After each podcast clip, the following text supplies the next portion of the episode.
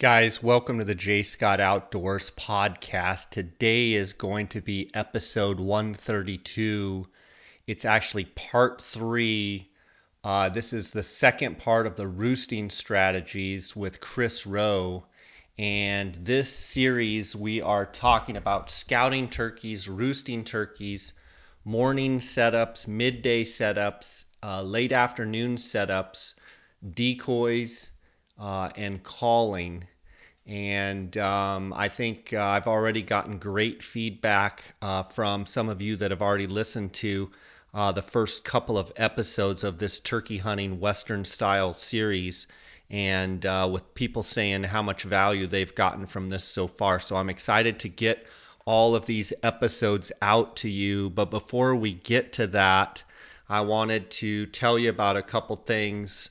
Uh, one is uh, the Colorado deadline for big game applications is due here April 5th, and the applications have to be postmarked uh, by April 5th. So make sure you don't forget that deadline.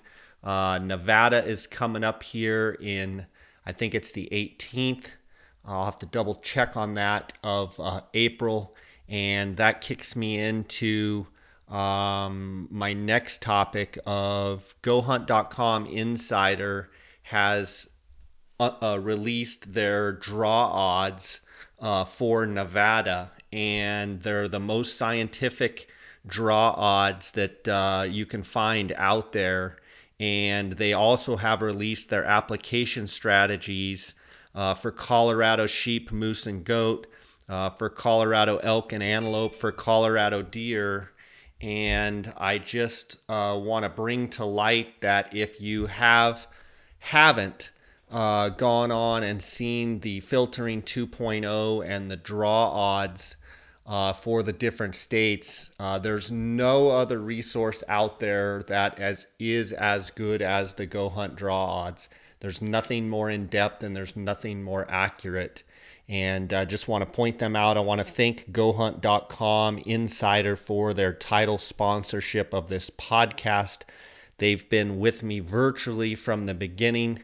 And uh, Lorenzo Sartini and his crew over there do such a great job.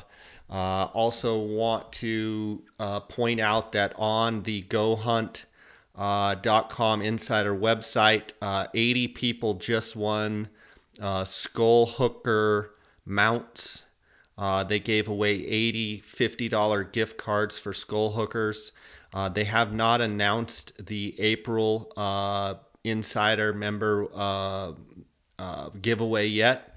but every month they give away great prizes to insider listeners, insider members and uh, such as Kuiu sleeping bags. They gave away 10 Kuiu sleeping bags, 10 Kuiu packs. They gave away Zeiss binoculars. They gave away some hunts. Uh, they gave away a Dall sheep hunt. Uh, and just uh, some, they gave away a Coues deer hunt in October. Um, and uh, they, GoHunt.com insider constantly every month is rewarding its uh, insider members with great gear and great hunt giveaways.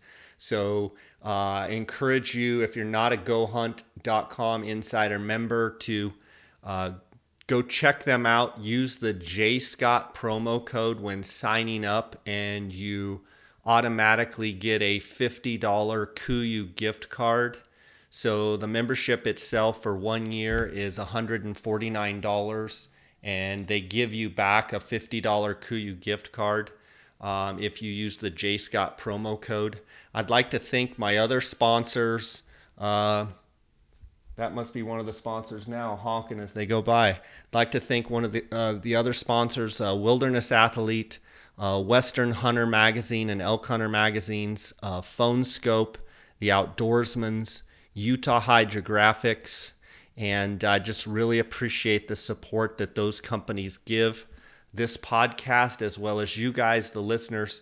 And if you'd like to send me a comment or a question, you can do so on my email at jscottoutdoors at gmail.com. You can follow along our adventures on our YouTube channel, JScott Outdoors. Uh, we've got a lot of great uh, how-to videos, a lot of great elk hunting, elk calling, uh, Coues deer hunting, sheep hunting, field judging, uh, uh, elk, field judging, uh, all sorts of animals. A lot of hunts on there, and we're just getting into spring turkey season and going to have uh, all of our spring turkey hunts are going to be on the YouTube channel. You can also follow along on our Instagram page at J Scott Outdoors. Uh, you can also follow along my associate Dar Colburn on Instagram at Dar Colburn. Of course, our website, uh, jscottoutdoors.com, our guiding website, Colburn and Scott Outfitters.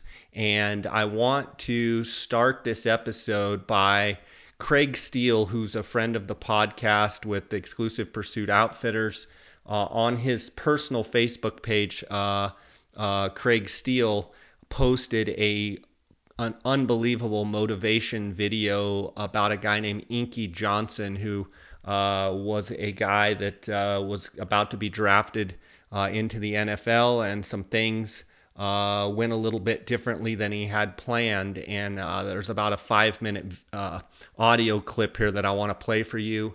And then Chris and I will get right into the second part of, of the roosting strategies. And uh, guys, thanks for all your support. Every day I'm chasing something different. Every day the way I operate is totally different. And it's not about the product for me as much as it is about the process. And what I mean about the process, the process saved my life. You see, my mother had me when she was 15 years old, right? Over on the east side of Atlanta, we came up in this neighborhood by the name of Kirkwood, drug dealer on every corner, gang members in the neighborhood, two bedroom home, 14 people, used to sleep on the floor. Got the opportunity to sleep in the bed one time out of the week. It was six of us in the bed, three at the foot, three at the head. And I came up with this dream pretty quick. I said, man, I want to go to the NFL because I had eight uncles in that house, all eight of which are still going in and out of prison. And so pretty quick, I said, man, I want to go to the NFL. So I went to my big cousin tomorrow one night. I said, man, listen, I want to go to the NFL. So we got to work for this thing. So the thing we're going to do every night, we're going to be patient. We're going to engage in consistent action. Every night, we're going to race light pole to light pole no shoes. So every night we would get out in the street, race light pole to light pole. One night a coach came down the street. He signed me and my cousins up for organized sports, right?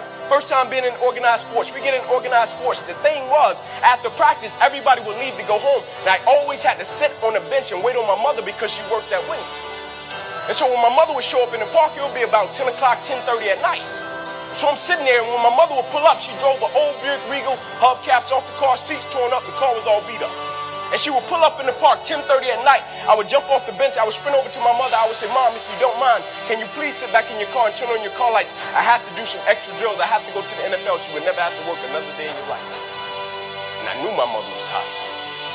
And every night, my mother would sit back in that car, and those car lights would hit that field. And he had a seven-year-old kid doing backpedaling drills, running sprints, running laps, chasing his dream to go to the NFL. But just beyond those car lights, I could always connect with my mother's eyes. And so it made me dig a little bit deeper. It made me push myself a little bit further. It made me work a little bit harder. It created a certain level of sweat equity in what I was doing. It created a certain level of pride in what I was doing. You know why people quit?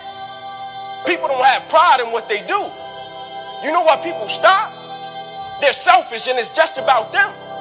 But when you have a bigger purpose to why you're doing what you're doing and you want to honor the sacrifices that others have made for you, it's nothing for you to keep going when you hit adversity.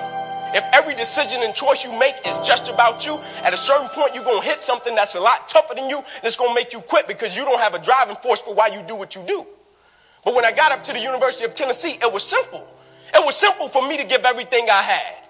My freshman year, I played special teams. My sophomore season, I broke the starting lineup, had a really strong sophomore season. The summer heading into my junior year, I still remember the day where I was sitting in our film room and I was watching film on the California Bears. My defensive backs coach, Larry Slade, came in the room. He said, Inky, I got some good news for you.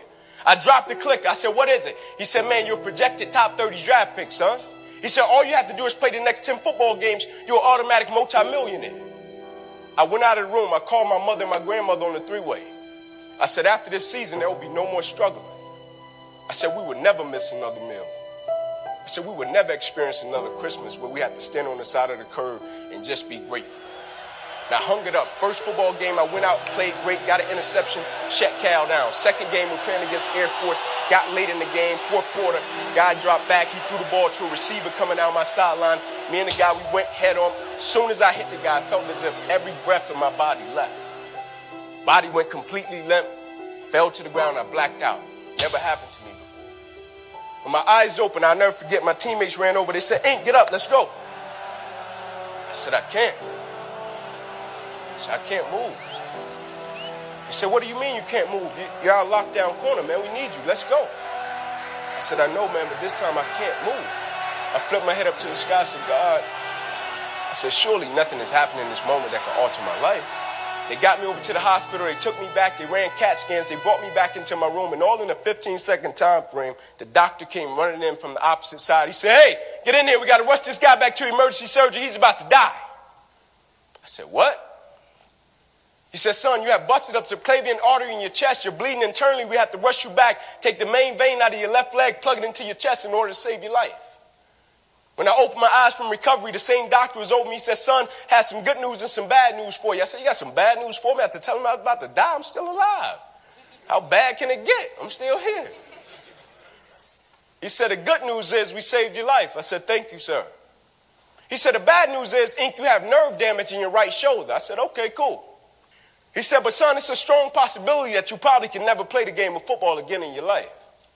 I said, no way. I said, no disrespect to you, Doc, but I've been working for this ever since I was seven years old. I said, no disrespect to you, Doc, but you wasn't in the park with me and my mother when I was seven years old and she was sitting in that Buick Regal she got done working at Wendy's. No disrespect to you, Doc, but you didn't come up in that two bedroom home, 14 people sleeping on the floor. No disrespect to you, Doc, but you didn't miss those meals and stay focused and never made an excuse. I never cheated. I never cheated. Like my conscience still until this day won't let me, like I can't cheat. I can't look myself in the mirror and say, Ink, you did a good job knowing that I cheated. I can't cheat. One of the greatest pieces of advice that my mother gave me was this. Son, whenever you start, you make sure you finish it. And the problem with the world today, people get involved with things, and if they don't like a certain person, if they don't like the process, if it's not what they thought it was, they quit. And what they don't understand about quitting, quitting becomes a habit that doesn't just affect you. Later on in life, when you get a wife and you get some kids or you get a family, it's going to come back to hunt you and it will one day affect them. That is why I tell you the process is more important than the product. It's not even about the outcome for me. It's about can you take pride in what you do as an individual and every night when you look in the mirror knowing that you gave everything you had to it. And we have to get to the point where we're willing to impose our will on certain things. Impose your will on it. My life totally changed. And they gave me an opportunity to stop. And most people, when you give them an opportunity to stop while they're chasing something, they take advantage of it because they feel as if, man, why did this have to happen to me? I felt as if, why not me? This is the perfect opportunity to use this to be a blessing to somebody else. And you know what? It's not even about me to be truthful. It's not even about me now. It's about repaying the people that invested in me and saw something in me when I couldn't see it in myself. At a certain point in life, it can't just be about you. And the moment that we understand that and every day we wake up, we understand that life is a blessing and life is a gift. And if you were to check out today, how would you want to be remembered? It's bigger than you.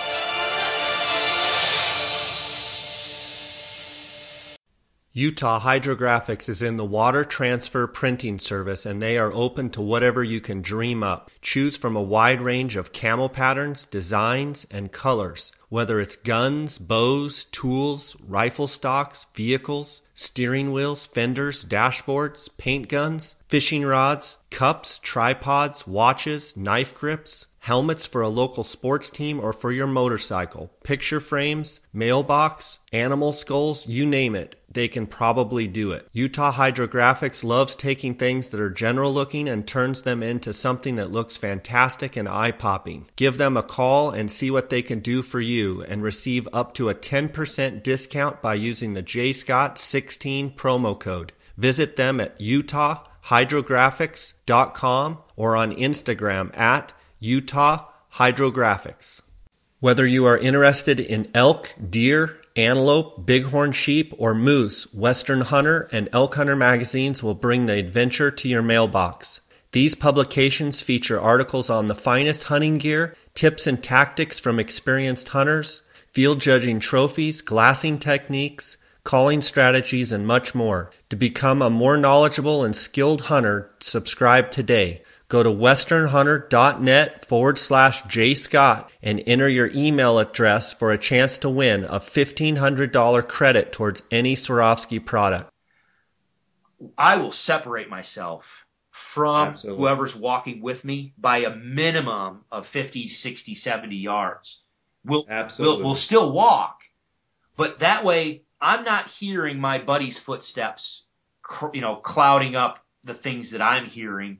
Because maybe when my foot hits the ground and I scuff a bunch of rocks, a gobbler way off in the distance sounds off, and that crunch of the rocks or me stepping on a twig or whatever kind of drowned that gobble that was off at a distance and completely drowned it out. Whereas my buddy who's back behind me on maybe at that moment, at that particular moment, might be on softer grass or his foot was in the air and he was quiet, he picked it up. So if you separate yourselves out, you can hear a lot more effectively. And I'll add to that a lot like um, archery elk hunting or such. When the person that's walking behind, it's not a matter of oh I'm walking in front and I'm the lead dog and I'm better. It's we're working as a team. You're listening, I'm listening. When I stop, you stop. If if if if you're leading Chris and you stop, I have to be keen and aware of what you're doing because you may see turkeys at 75 yards that I don't see. Yes. Don't just come walking up to your buddy. Hey, what's going on? Yes. Yes. you know, when the person that's leading stops, the person in back stops. The person that's leading looks or whatever they're doing, they may give the signal, I heard one, Yep. get down. Yep. They may give the signal, I see them, you know, point to your eye, get down. They may say, just hold up the hand and say, just let's let's just listen here for a second. You know, give the you know point to your ear. The person in back needs to be on all, full alert. Then the person that's leading says, "Okay, everything's good." Give the okay, let's keep moving. It's important to work as a team, and it's important to be, you know, I I maybe take it way too serious, but I try and be as efficient and as effective as I can, and and by being very observant and being very stealthy and very predator like, that that enables me to kill more birds. Absolutely. No, I mean, I, I tell people this all the time, and it's the same thing with elk. I can go hike in the woods 365 days a year. I have a turkey tag in my pocket for a limited time. My, I want to have fun. I want to go out with friends. I want to have a blast in the in the woods turkey hunting, but I'm there for a reason. I want to fill my tag. I want to hunt. This is this I take I do. I take it seriously. I can have fun doing it, but I take it serious. So Yeah. there was that was the other thing you touched on the the walking. Um, you talked about you know listening for other people out there crow calling or or whatever calling, and I I want to touch on that real quick. If we are talking about scouting for tomorrow's hunt, okay, it, so far we most of what our what we've been talking about is kind of in the evening, listening, roosting, and kind of maybe hinting at the fact that we're going to hunt the next morning or we're going to go after them the next morning. Okay, if that's the case, if I'm going to go after them the next morning, yes, I don't. In that case, I don't mind picking up the box call and throwing out some yelps or cuts or whatever and try to get a response. And I do the exact same thing you do. Uh, if I get a response, whoop, I shut up because at that point I want the turkey to think that I might be moving his way because I don't want the turkey come smoking up the ridge line and see me or run into me and I spook him and then uh, great now where the heck is he going to be? Okay, I don't want to spook birds. I just want them to sound off. So if I'm hunting the next day, yes, I don't mind using a turkey call. However, if we're talking about preseason scouting a week or 10 days before season and you're just game planning it, man, this may be where I kind of, I, I, maybe I'm not popular with it, but I just do not recommend people using a, a, a turkey call because you're just educating, especially on public ground. Most of the birds are going to be pressured anyway. You're just giving, you're just starting the whole process of educating those birds early. And I know that some people get excited. You know, they get up there, yelp, yelp, yelp. A bird gobbles. They're like, yes, I'm going to yelp some more. And he gobbles some more. And they yelp some more and he gobbles some more. And they're like, this is awesome because, you know, we've been itching to get out in the field. Well, keep in mind, the more you get that bird fired up, the more likely it is he's going to come over and look for you. Maybe not that evening, but very likely the next morning. Well, if you do that and he gets fired up and the next morning he comes looking for you and he finds nobody, And then the next night, somebody else goes up there and does the same thing, and he gets fired up. And the next morning, he goes running over there to look for him, and he finds nobody as far as hens. It doesn't take, especially an older gobbler, it doesn't take them very long to figure out, I'm not going to go chase after hen sounds. I'm just going to gobble and make them come to me because this is a waste of time. So I really stress for folks, if you're doing extended preseason scouting, you know, use your crow call, use your coyote howler if you need, or a, a owl hoot. Um, but man, I just really refrain from using turkey sounds. And with that being said, too, is you might find some of you eastern hunters that are coming west, or some of you western hunters, you very well may find in some places an owl hooter works great, but a coyote call or a crow call are, are pretty much worthless. Or maybe a crow call is what they want to respond to, but a coyote or an owl is worthless. They don't respond. Have a variety of locator calls with you because you might find that they respond to one and not the other. Um, and then the only other thing, Jay, that I was going to touch on was something you mentioned. Um, depending on where you, because you talk about getting yourself to a vantage point or getting up on those ridges where you can hear. Absolutely, get to the spot where it gives you the most commanding uh, position of where to to listen from or watch from, with the caveat out of the wind. If yeah. it's windy, you're you're you're done.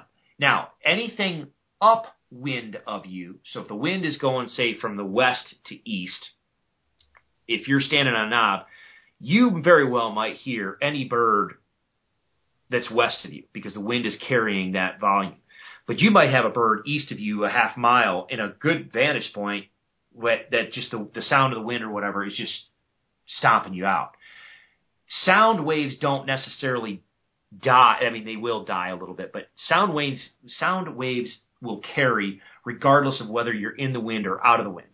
So if it's windy or breezy, get yourself on the sheltered side of a ridge so that way if a bird does gobble, you can pick it out over the wind noise and the wind isn't just pounding you in the head. All right, now I'm done.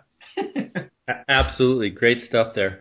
Um, Okay, let's cover what to do when you're listening at prime time in a roosting location and a bird gobbles. And I'm going to read through this and then we can talk about it. Try to spot the bird with your binoculars and identify his exact position. And I'm also trying to identify is he, you know, how long is his beard? Does he look like a mature bird? You know, how many birds are with him?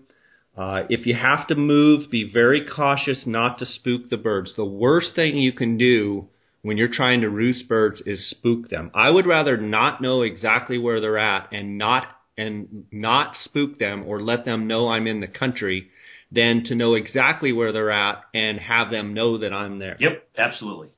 Identify if he's alone or with other birds by looking with your eyes and listening with your ears.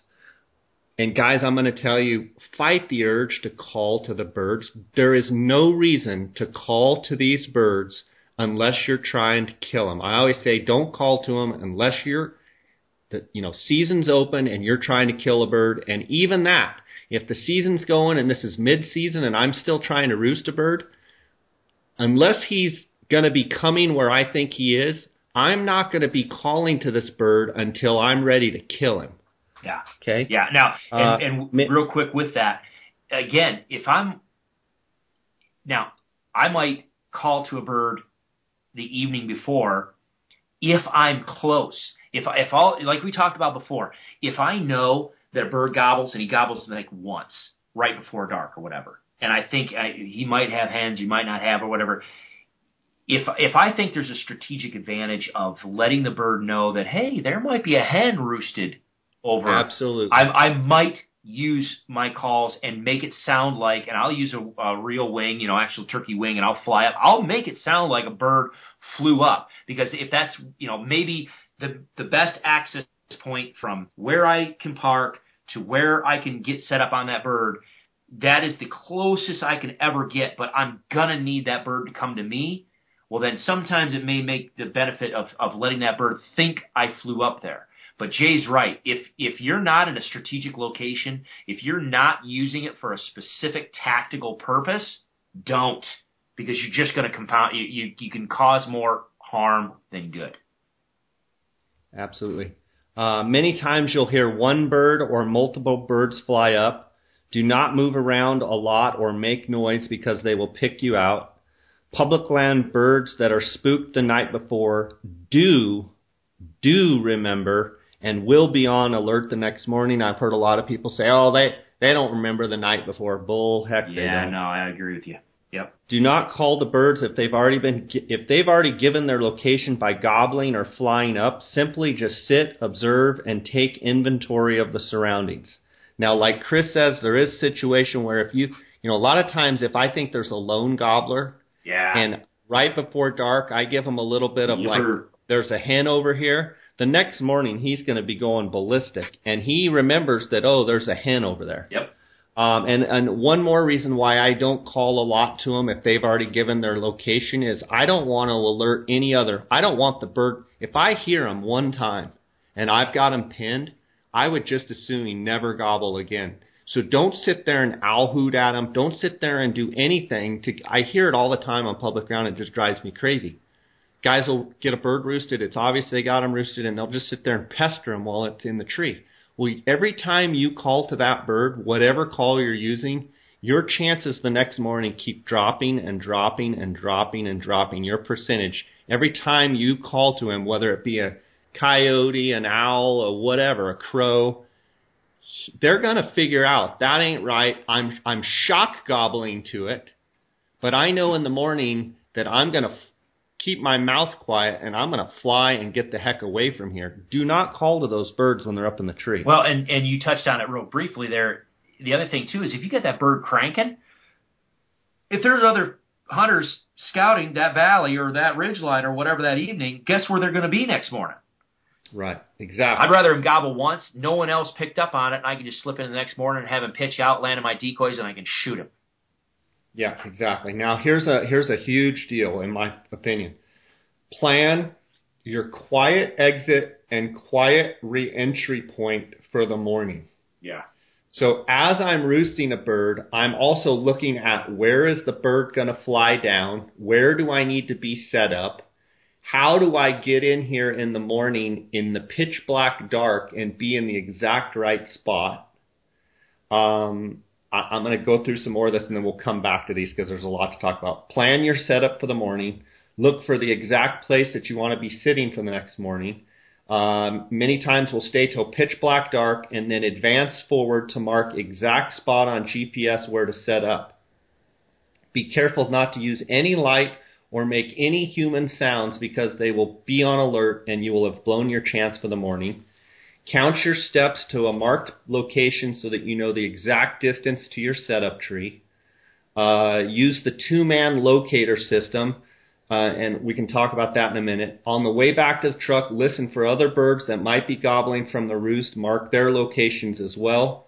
And known roosting areas can be a great place to sit in the afternoons and just wait for them to come. Call lightly and have decoys spread out. Now that's if the season's already rolling. One thing I want to go back to is this plan your. Um, let's actually take a quick break here, Chris. Sure. Tired of relying on out of date numbers, spending too much on hunting consultants, and seeing too little results? With Go Hunt Insider, the old way of doing things is over. With the introduction of draw odds and filtering 2.0, you'll have access to the most accurate, up to date information in the industry.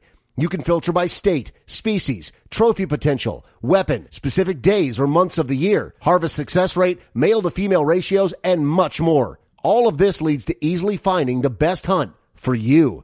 So what are you waiting for? Visit gohunt.com slash insider and join the movement. Use the J Scott promo code when signing up and receive a $50 Kuiu gift card.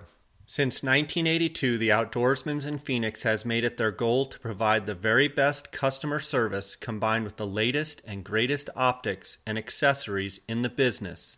Outdoorsman's is the leading designer and manufacturer of high quality tripods and mounting accessories for any hunter's optical needs. Go to outdoorsmans.com or call 1 800 291 8065 and use the J Scott promo code to receive 10% off all Outdoorsman's packs and pack accessories. I want to go back to uh, planning your entrance and your exit. So that night you've got a bird or birds roosted. You're, you've tried to figure out where you're going to set up. You've got the place where you're going to set up. And so then the question is, do I let it get pitch black dark, slip into that area and set up decoys? That's number one. Number two is how can I get from where I'm sitting right now out of here without those birds detecting that I'm a human? And number three is how do I get from my vehicle or if I'm camped or whatever, how do I get from there to not only where I'm sitting right now, but where I need to be sitting where the birds are in the morning without them hearing me? Well, I will tell you that if you go early, early, early, pitch black dark, your best chance is when they're totally asleep. If you are waiting to enter into the woods when it is gray light, you are too late. Way too late. Yes. You cannot get right up by those birds if it's gray light. They will see you. The hens are awake. Just like when you're actually under a, you know, 50 to 100 yards from a roost tree, you know that sometimes at 4:30 in the morning they're gobbling. Yes. And the hens have already been calling for 15 minutes. Yep. So if it's gray light, you're too late. Turkey, and, so, and that's the thing. You're you're dead on, Jay. People always think, oh well, turkeys have such great great eyesight; they can see color and blah blah blah. But they, you know, oh they they for some reason people think, well, but they don't see well at night because they don't see like deer and elk and everything. Well, true, they don't have night vision like deer and elk do, but they see just as well as we do in low light. So if you can see, they can see. Now here's the other flip side of that. Keep in mind, they're up in a tree 20 feet, 30, 40, whatever, however, they're up in a tree. They've got a more commanding view. If we're talking about us walking around on the ground, if there's snow cover, you stand out like a sore thumb. From there, and you're crunching, crunching or in. whatever, you stand out like a sore thumb. Likewise, if it's you know a lot of you know if you're talking under ponderosa pine in these western mountains, a lot of the grasses, if it's not super super green, it's going to be a light tan to a light brown, and the the pine needles are going to be a light tan to a light brown, which means you again are going to be standing out against a, a your dark body because of the shadow is going to be standing out against a light colored background. Those birds are going to they don't even, they don't even have to know that you're a human. All they know is there is something shady going around going on down around underneath where I was going to pitch out. So even though he might gobble, the hens might yelp, they go on and do everything they normally do up on that roost. They're going to pitch out and go 180 degrees the other direction because there was danger over there underneath that roost, and I'm not, I, I don't trust it. I'm going to go the other direction. Right, and I think that goes back to people need to know the difference between you know gobbling and everything's fine to shock gobbling and they're just gobbling. Yeah. They're spooked as all get out and they're still gobbling. Yes. Like it's not really a roosting situation, but I've I've hunted with a lot of people and and you know b- birds will be going away from you and they'll be going they're still gobbling let's keep going i'm like that we need to go find a new bird Yeah. that bird is gobbling because they're spooked and excited and they're you know trotting and running and trying you know they're gobbling just because they gobble Well, they're gobbling because I'm leaving. I want the hens that are around and anybody else to know I'm going this way. Again, a gobble is attractive, saying I'm over here. I want you know if you want to be with me, this is where I am. So he's going to be running away, and he'll probably still be gobbling because he's letting the hens that he believes are around, especially if he heard you calling. He thinks there might be other turkeys around. He thinks there might be hens around. He still wants those hens, but I'm getting the heck out of Dodge, and this is the direction I'm going. Yeah, exactly. Um, I, I want to talk about your reentry point in the morning. So Yes. if I have a bird roosted, I am either going to dis- determine if I can get to a good place where I think would be good in the morning, and I can set out my decoys. I'm a, I use decoys. I love decoys. If I can get there and set my decoys up, I will a lot of times in the evening. Now, you have to literally sit there until it's pitch black dark, and it's a gamble you're better off probably not doing it.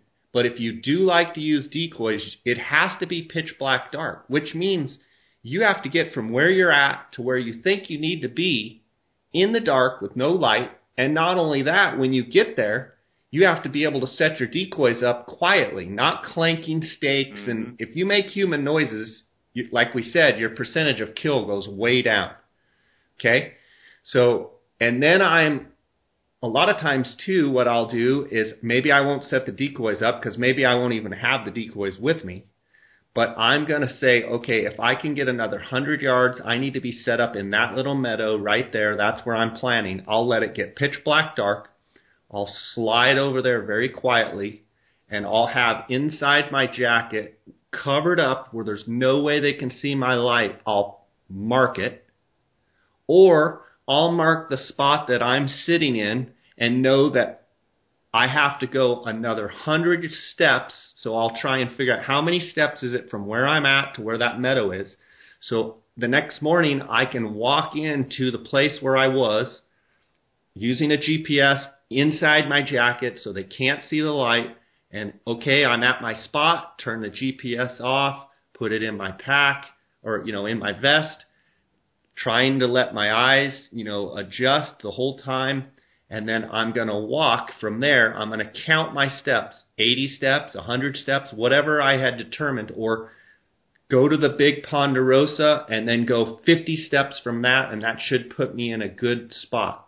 I will tell you, most of the time in the morning when I go on a root, a bird that I have roosted, I chicken out and I don't get close enough to the bird because I don't want to spook them. So one of my biggest faults is I know in the morning when I'm walking and creeping in, I know I need to go further, but I'm a scaredy cat and I don't end up going far enough and I set up in a bad spot.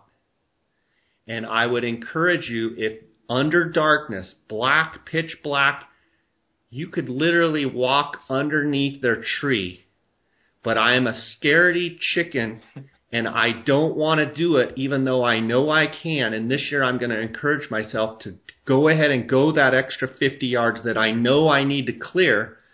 But when you're walking in the morning and it's crunching on pine needles and it's going crunch, crunch, crunch, they're dead asleep, but you just know they're going to wake up. But I'm, you know, it could be three o'clock in the morning they're not waking up for another hour and a half. Make yourself go to where you told yourself you have to go. That's a huge fault that I have is I don't go far enough. Backing up, that evening I'm going to mark my spot. I'm going to go back to my truck. The whole time I'm going back to my truck or my quad or whatever, I am listening for other hunters. I am, you know, listening for other sounds and I get back to my truck. Let's say that there's another vehicle parked next to mine. What am I going to do? I'm going to wait till that person comes out, comes up to his truck. I'm going to introduce myself. I'm going to be polite and I'm going to say, how's it going? What are your plans in the morning?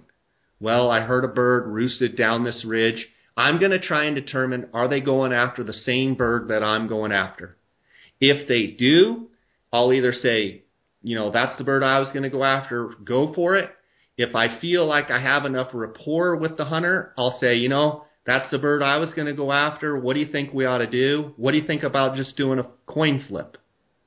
Where you say, you know, or if you have other areas and you just want to let them go, just say, buddy, you take that bird, you know, good luck, hope you get him. Sometimes you can say, hey, you know, it sounds like we're after the same bird. What do you want to do? Maybe we ought to flip a coin. You know, you you can call it or you can flip it or whatever, and you know whoever wins the coin toss goes in there. Maybe that's a fair way to do it. Or maybe I get to my truck and there's no one there, and I then maybe will sit there for a while and see if anybody else comes around and stops, or maybe I'll drive up the road one way or another and try and determine is there anybody else in the country at all Okay, so I drove a mile this way, I drove a mile back this way, nobody's around. Okay, I should have birds there in the morning. I come back in the morning, guys, don't park on your birds. It, it's a fine line between parking close enough where you know another person's going to come after you in the morning. They're going to see your vehicle. They're going to go on down the road, And then if you park too far away from your birds, they may think, oh, well, I'm going to go three quarters of a mile down the road and park. They may be right where you're at. So that that's a little bit of a fine line, and we could talk for hours on that subject alone. I'm just trying to cover as much as what I'm thinking when I'm roosting these birds. And then in the morning when I go in, I always want to be the first person there. I go way, way, way early. I go, I'm usually sitting on my roost tree and listening for an hour to other hunters driving all over the unit, coming and going and, you know, driving. And I'm thinking, how in the world are they driving right now? I'm hearing hens yelp and these guys are still driving. So be early. Okay. The next morning, I'm retracing my steps. I'm getting to that spot where I've marked, and then I'm I. You can't use a light. You can use a light to a certain point, but when you feel like you're getting, you know, pretty close to your bird, say I'm going to say two or three hundred, four hundred yards, you you cannot use a light. Now you could walk right up under a turkey if they're asleep and it's dark enough. You could walk with a light the whole way up and shine it on them. But can you walk with the light, them see the light, and then you try and call the birds? I'm going to say most of the time, no. Yeah. Chris, take it over. All right, man. No, you, you nailed one, and, I, am going to jump right on, on the first one about parking, because um, I agree with pretty much everything that you said. when you when you're dealing with public land and you're dealing with access, You've got to really play that strategy on where to park because I agree with everything that Jay just said. Sometimes I have I have dealt with this myself. You're going to enter, you're going to encounter two different philosophies, two different styles of hunters. There are some hunters that take it seriously, like Jay and I, and probably most of you listening right now, that are going to go out there and you're going to do the work. You're going to do the work, and you're going to be smart about it, and you're going to hunt smarter rather than harder, and you're and you're going to you're, you're going to put the effort in to make this happen the way it needs to happen. However, you're going to encounter people that literally turkey hunt by driving down the road and finding out where everybody else is turkey hunting. They'll let you do the work, and then the next morning, oh, there's a truck parked there. There must be birds here. I'm going to pull in right behind him and I'm going to go walk down this ridge and I'm going to see where these birds are, and then I'm just going to beat them to it. Literally, you will have people to do that. So, yeah, if you park next to your bird, you very well may end up having somebody park right next to you because they saw your vehicle parked there. Whereas, if you park three quarters of a mile or half a mile away and you encounter a diligent hunter that does the work themselves, they're like, oh, well, that person's hunting there. I don't want to stop on them. I'm going to go a half mile, three quarters of a mile down the road, and I'll try here. Well, inadvertently, he might be, he or she might be right on top of you. So you have to play, you, judge how and where you park based on the other pressure in and around your area. Okay. So for instance, if I know there's multiple birds around in an area and there's only a handful of people hunting, I very well may just pull off away from the bird I want to go at and just go off in it, you know, just kind of, I can park, you know, say, I'm sorry, phone was ringing. I could park, say, a quarter mile away and walk down a different ridge. I, I, earlier, we had talked about uh, using your hand as that, you know, as the kind of ridge, and, and some of our roads will cut across the mountainside to where I might be able to park on one little finger ridge, but I might actually hunt a bird that's two finger ridges over. All right. And I'll just use my vehicle as a decoy off to the side. That's probably most of the time what I do. However, if I know that there's very few birds in this area, but I know that there's a lot of other hunters that are hunting the area, it's quite likely that they found the same birds that I did. That's where I'm sorry, I agree, Jay. I'm going to try to be the first person there. I'm going to try to be the first person there, and I'm going to park my vehicle uh, literally on the finger ridge or as close wherever the most common place to park to go after that particular bird. I'm going to try to beat them. I'm going to try to be the first there, first one there. I'm just going to park it and basically try to claim my spot.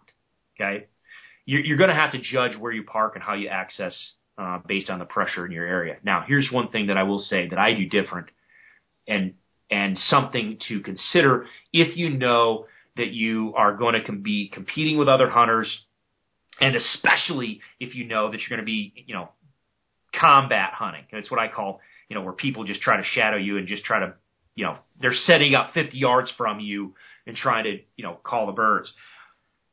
If the road access is close by, say for instance this little finger ridge, the, the birds are roosted on the end of this particular finger ridge, but then like a quarter of a mile away up that ridge is a road access. 90% of the hunters are just going to walk down that little finger ridge and they're going to come from the road direction and they're probably going to be set up between where the bird is roosted and where that vehicle is parked. Now, you might be dealing with a two year old bird that doesn't know any better. But if you're talking about these public land birds, you can have hens that might be four, five, six years old maybe. They're educated. They know what's going on. So if I know I'm in a situation where I have to be strategic in how I access my birds, what I will do, I will do ex- everything that Jay just talked about is with GPS and everything else. But I will find a spot to set up that is literally 180 degrees opposite of the road access.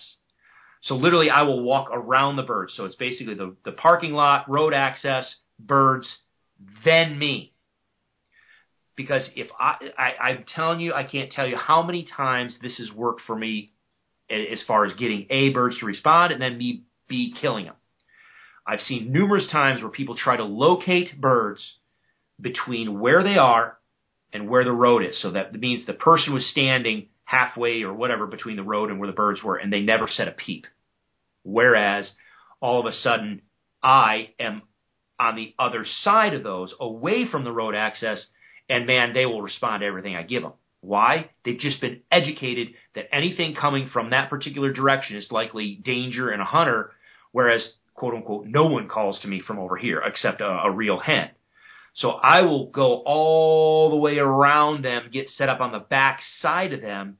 So that way, even if someone parks, so I'll, I'll maybe I'll park two ridges over. I will go down the ridge in the in the pitch black in the morning hike over across. I'll use that GPS. I'll, I'll go down one ridge, cross two others, and I will get set up on the opposite side of those birds. So that way, if another hunter, whether purposefully or accidentally, sets up on the same birds I am, they're more likely to go to me because they haven't been conditioned to danger towards the road. And if that other hunter accidentally bumps them or gets set up too close or uses a headlamp gets too close to the roost, whatever, bumps them off the roost, guess where they're going? My direction. Right. Exactly. I think that's a great point, and I also think it's a good time to mention that. And I said this in darn, I did a seminar for the Desert Christian Archers, and I'm talking to public land turkey hunters. In my opinion, if you're set up on birds, whether they be roosted or whether it be a run and gun situation set up and it's light, and you're on one side and all of a sudden you hear what you know is a human on the other side or any side, in my opinion, I stand up and say, Hunter, Hunter, Hunter over here, and I blow the whole deal. If if it's a situation where the hunter is going to be getting into range of you or those turkeys and potentially, you know, if, he, if he's calling from three quarters of a mile away or a half a mile, that's one thing. But at any given time on public ground, if I feel like another hunter is getting within, say, a hundred yards of, of the bird that I'm working, I'm sorry. I, I'm either going to slip out, go the opposite direction, or I'm going to immediately identify myself, which is going to blow the bird, it's going to blow the whole thing, yeah, the other hunter's going to be, most of them will be upset with you. The reality is it's not worth having a misfire or a, a crossfire situation, having a hunter that doesn't realize that you're a hunter or doesn't care that you're a hunter. Yeah. I would rather blow the whole deal and find another bird later that day than to get shot. So I think it's important that you cannot call to other birds that other hunters are working. You cannot work the same birds. Yes, you can call birds away from another hunter to you, but the second that you feel like that other hunter may be sneaking in on you, it makes me feel very awkward and very uneasy that I'm going to get shotgun pellets shot at that bird that's going to miss that bird and hit me that's sitting directly behind. So, um, enough of that. Make sure that you guys do your best to, you know, cooperate with your fellow hunters and communicate. Now, you're going to run across some hunters that you're doing your best to try and make the playing field equal. You're doing your best to be polite. You're being your best to be to be fair. You're doing your best to be safe, and the other hunter's not going to have it. You're going to be the jerk. You're going to be the guy that says, "Don't tell me where to go." Yeah. Yeah and you just have to shake that off because some people that's just the way they are. You you try and say, hey, um, we're both parked in the same spot. I was parked here first. You know, what bur- where are you going? Well, I'm going right down this ridge. Well, sometimes it's best to say, you know, that's where I was going to go, and I'm here first. And maybe they'll say, you know, well, tough. At that point, I'm as much as I want to, you know, punch them in the nose. I'm probably just going to go get in my truck and say, you know, good luck to you. I hope you get them and go find another bird because it's not worth it. Yeah. it. It's really not worth having con- uh, confrontation with fellow hunters. And, you know, sometimes that might be the only bird they've heard gobble all season and emotions are high and you're going to end up getting a, you know, a scuffle over a turkey. It's just not worth it. And the, the and there was, I, yeah, I agree with all that, all that. I mean, it, if I think a, a hunter is just honest mistake or just it's uh, you know with good intentions actually you know accidentally moves in on a bird that I'm working. Safety first. Sometimes I'll just get up back out. But if if it's if this person is just a blatant jerk and knows darn well and he he just wants to engage or he or she just wants to engage in combat hunting oh yeah. They don't care about you. They don't care about your safety. They don't care about respecting your issue. I will do the same thing. I'll get up and I'll back out and I'll move out and I'll blow the whole setup I'll I'll just blow the whole setup and then fine. Well, I'll come back tomorrow or whatever and I'll try to work it. But the other thing I was going to just real quick, Jay, before you move on, I was going to touch on, you know, when you're talking about doing stuff in the pitch black, I agree. I talk about that all the time. The other thing too is keep in mind moonlight can be your friend or your enemy. Um, because again, if it's a bright, bright moon and you're trying to sneak in under that roost, again, if you can see relatively easily, they can too. So you just need to keep that in mind. Use the moonlight to your advantage and sometimes, but also be be cautious because the moonlight can screw you. I want to talk a little bit about um, before I want to talk about in a minute uh, what happens if you don't have any birds roosted. You know, what am I doing? Let's say you roll into your hunting area, you know, at, at 10 o'clock at night, you didn't have a chance to roost birds. We're going to get to that. But first, I want to talk about the two man um, locator. And before we ought to just take a break here before we talk about the two man locator system. Have you guys heard about Phone Skope? PhoneScope is a privately held company that makes custom molded, precisely engineered smartphone digiscoping adapters. Photographing wildlife has never been easier. Take digiscoping photos and videos from your smartphone and share them with your friends. Phone Skope stands behind their product with a 100% money back guarantee. Phone Skope is the future of digiscoping. Get yours now. Use the JScott16 promo code and receive 10% discount on all purchases. Check them out at Phone Skope. That's P H O N E S K O P E dot com or on Instagram at Phone Skope.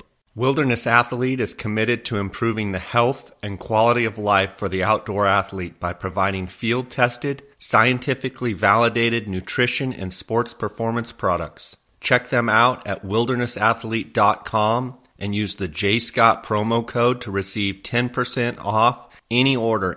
Okay, the two man locator system can be deadly, and I, am sure, Chris, you've used it before.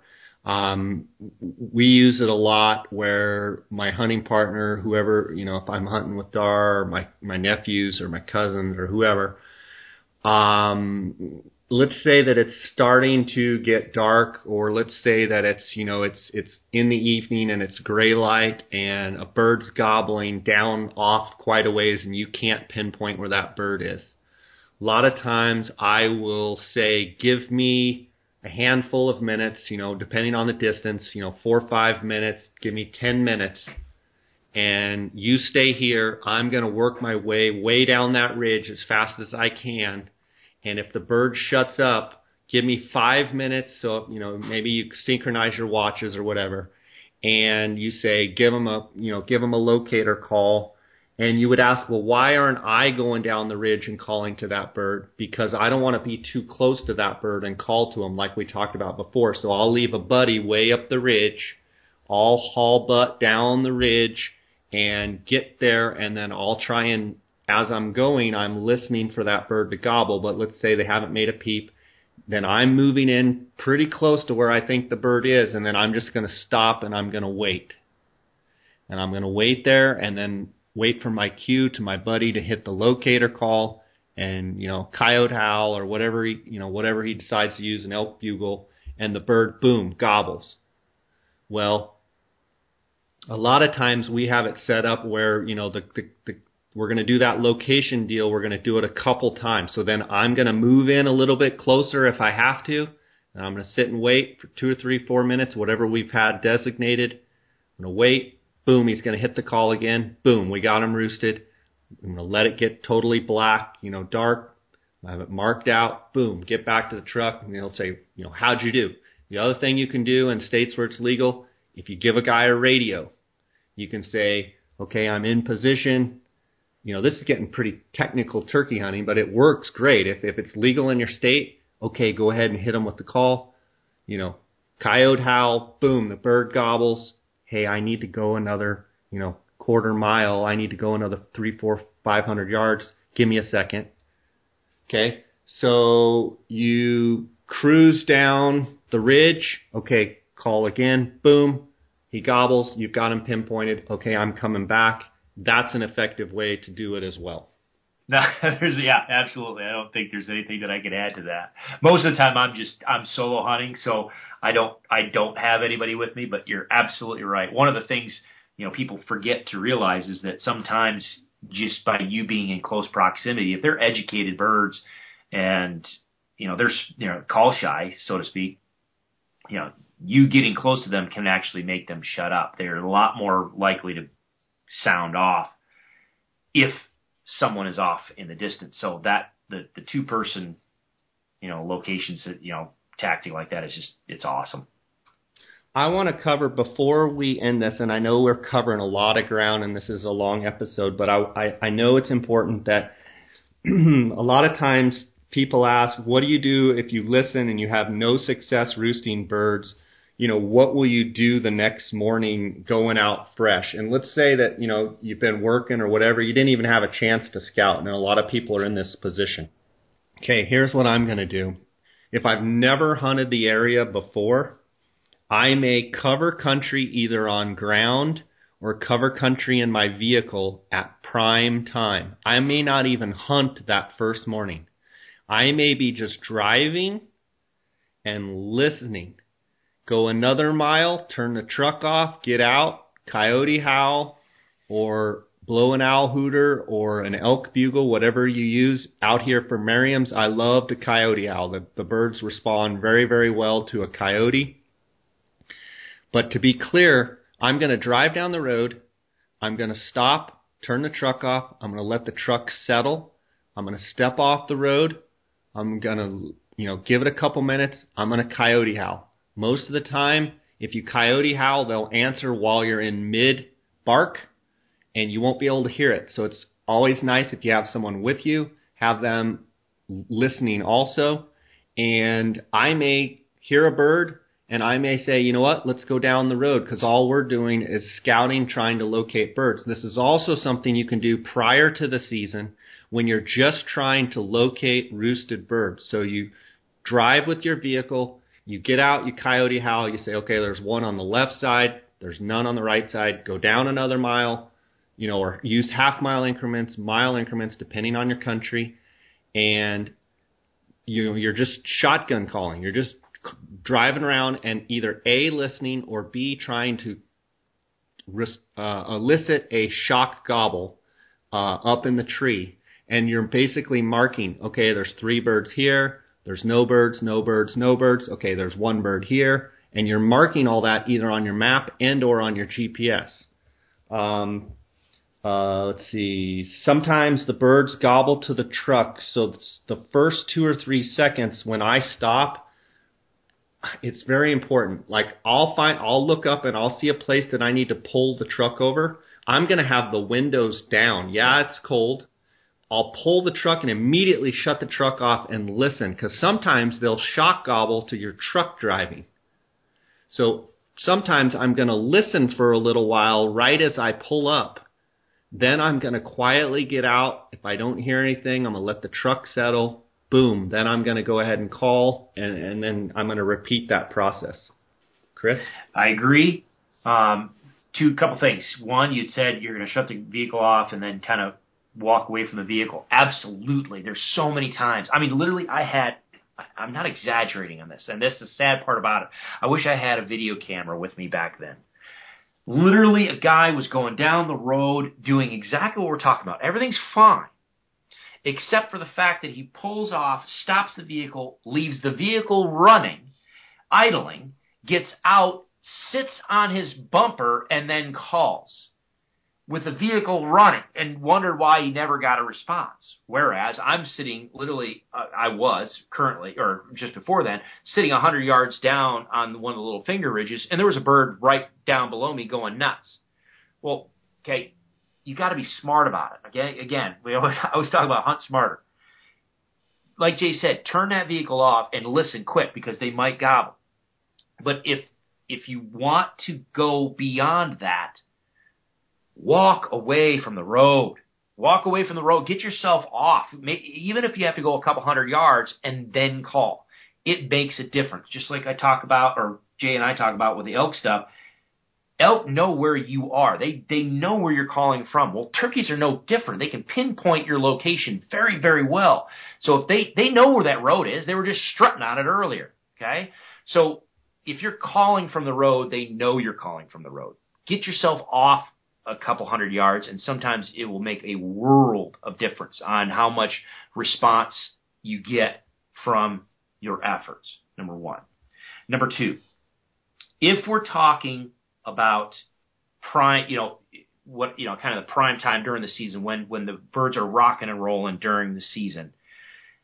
All of what we're talking about, whether we're talking about the morning or the evening, will give you a, a bigger window of opportunity to get these responses. However, if we are talking about preseason, end of March, beginning of April, keep in mind sometimes, man, those birds are going to gobble once or twice off the roost. Say we're doing this in the evening. They might just gobble once or twice on the roost, and it's literally within a, a five minute window right before just pitch black. I mean, it you you might not have a huge window of when they're responsive. So you have to judge your cruising in a vehicle efforts accordingly. So if if they're not very vocal, they're not very fired up, and you think they're and they're only sounding off once or twice after dark, or once or twice on the roost in the morning, and then as soon as their toenails hit the ground, they shut up. A lot of times, I will ditch the vehicle and I will just go and use strategic points on the mountain for me to listen. But if they're fired up and it's season and I can run and gun like this, then absolutely hit those roads and cover ground. Chris, if you had to pick your number one locator call, what would it be? Ooh. That's tough because it's I my probably for me, it would be an owl hoot. And when I say an owl hoot, it's my modified modified version of an owl. I do it with my voice, and I just sound out just I just whoo whoo, I just as loud as I can, and let that just echo across the the mountains. that typically for me is is one that, that gets the most responses. I've had some places where the coyote howl works great, but I've had some other places where they will just flat shut up on an uh, on a coyote because the coyote predation is so good so bad. Uh, there's and you mentioned elk bugle that works well. It can. The other thing too is a lot of people don't realize. Again, if we're talking about you have ponds or lakes or you know stuff like that in the mountains, you can have nesting pairs of Canada geese move in oh my gosh, bring a goose call. You start hank, honking and, and carrying on with a goose call, you'd be amazed at how many times a bird sounds off to the sound of a goose. So, but for me, most of the time, it's just that owl hoot. For me, out west, uh, Arizona, um, hunting Merriam's, for me, uh, coyote howler is, in my opinion, the best locator call. But I would say that if a bird is in the tree. Um, they're going to answer coyote howler most every time, but if you blow it within 150 yards of a bird, he he most of the time will not answer. There you go. That's a, and that's a better that's a better qualification. Yeah.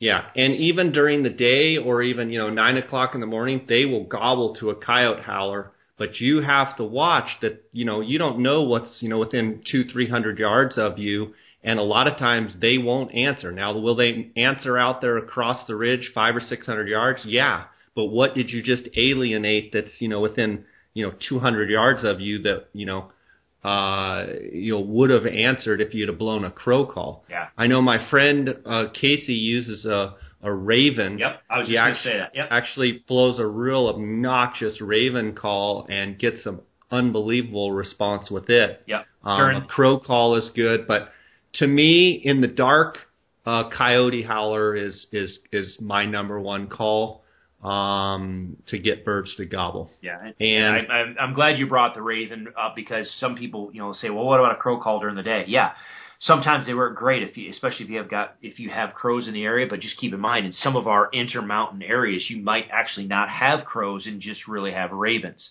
And so, I don't want to say match the hatch with with your locator calls, but kind of you do. You you got to kind of go with what is locally available that the birds are used to gobbling too. Absolutely. Chris, that's been awesome. We covered a lot of ground here on roosting turkeys, uh, Western style, and I uh, want to thank you. Want to give you a chance to tell the listeners how they can find you. Yeah, you bet. Like we talked about on uh, the YouTube stuff, you know, all of my stuff is just roehuntingresources.com. You know, that, that's R O E, right? That's correct. Yeah, R O E huntingresources.com is our website. Uh, we've got a subscription based educational site there, and we've got a turkey module that some of this stuff is. It's more geared toward Rio Grande turkeys and, and learning river bottom stuff, but there's a pile of information on the turkey stuff. But um, YouTube channel, Roe Hunting Resources, Instagram, Facebook, we're and Twitter, we're I'm all on that. You can look up that too as well. But for anybody here that does, if you, if you guys want to see some of the stuff that I do, or if you want to subscribe, you know, if you get in and you you get to the subscription page and it says, you know, promo code, if you guys put in a, a Jay Scott podcast, all one word, doesn't matter how, it doesn't matter if there's caps or not, but just J Jay Scott podcast in the promo code, it'll take 20% off and and support you guys that way. So awesome, buddy. I really appreciate uh, you coming on and talking about roosting turkeys. So we've covered scouting and we've covered. Uh, roosting strategies and how to roost turkeys. Uh, and uh, we have also um, we, we are going to be doing uh, setup tactics and some calling and decoys. So uh, great comprehensive stuff here. Appreciate your time as always. Absolutely, no, it's always a blast. So I appreciate it. Thank you.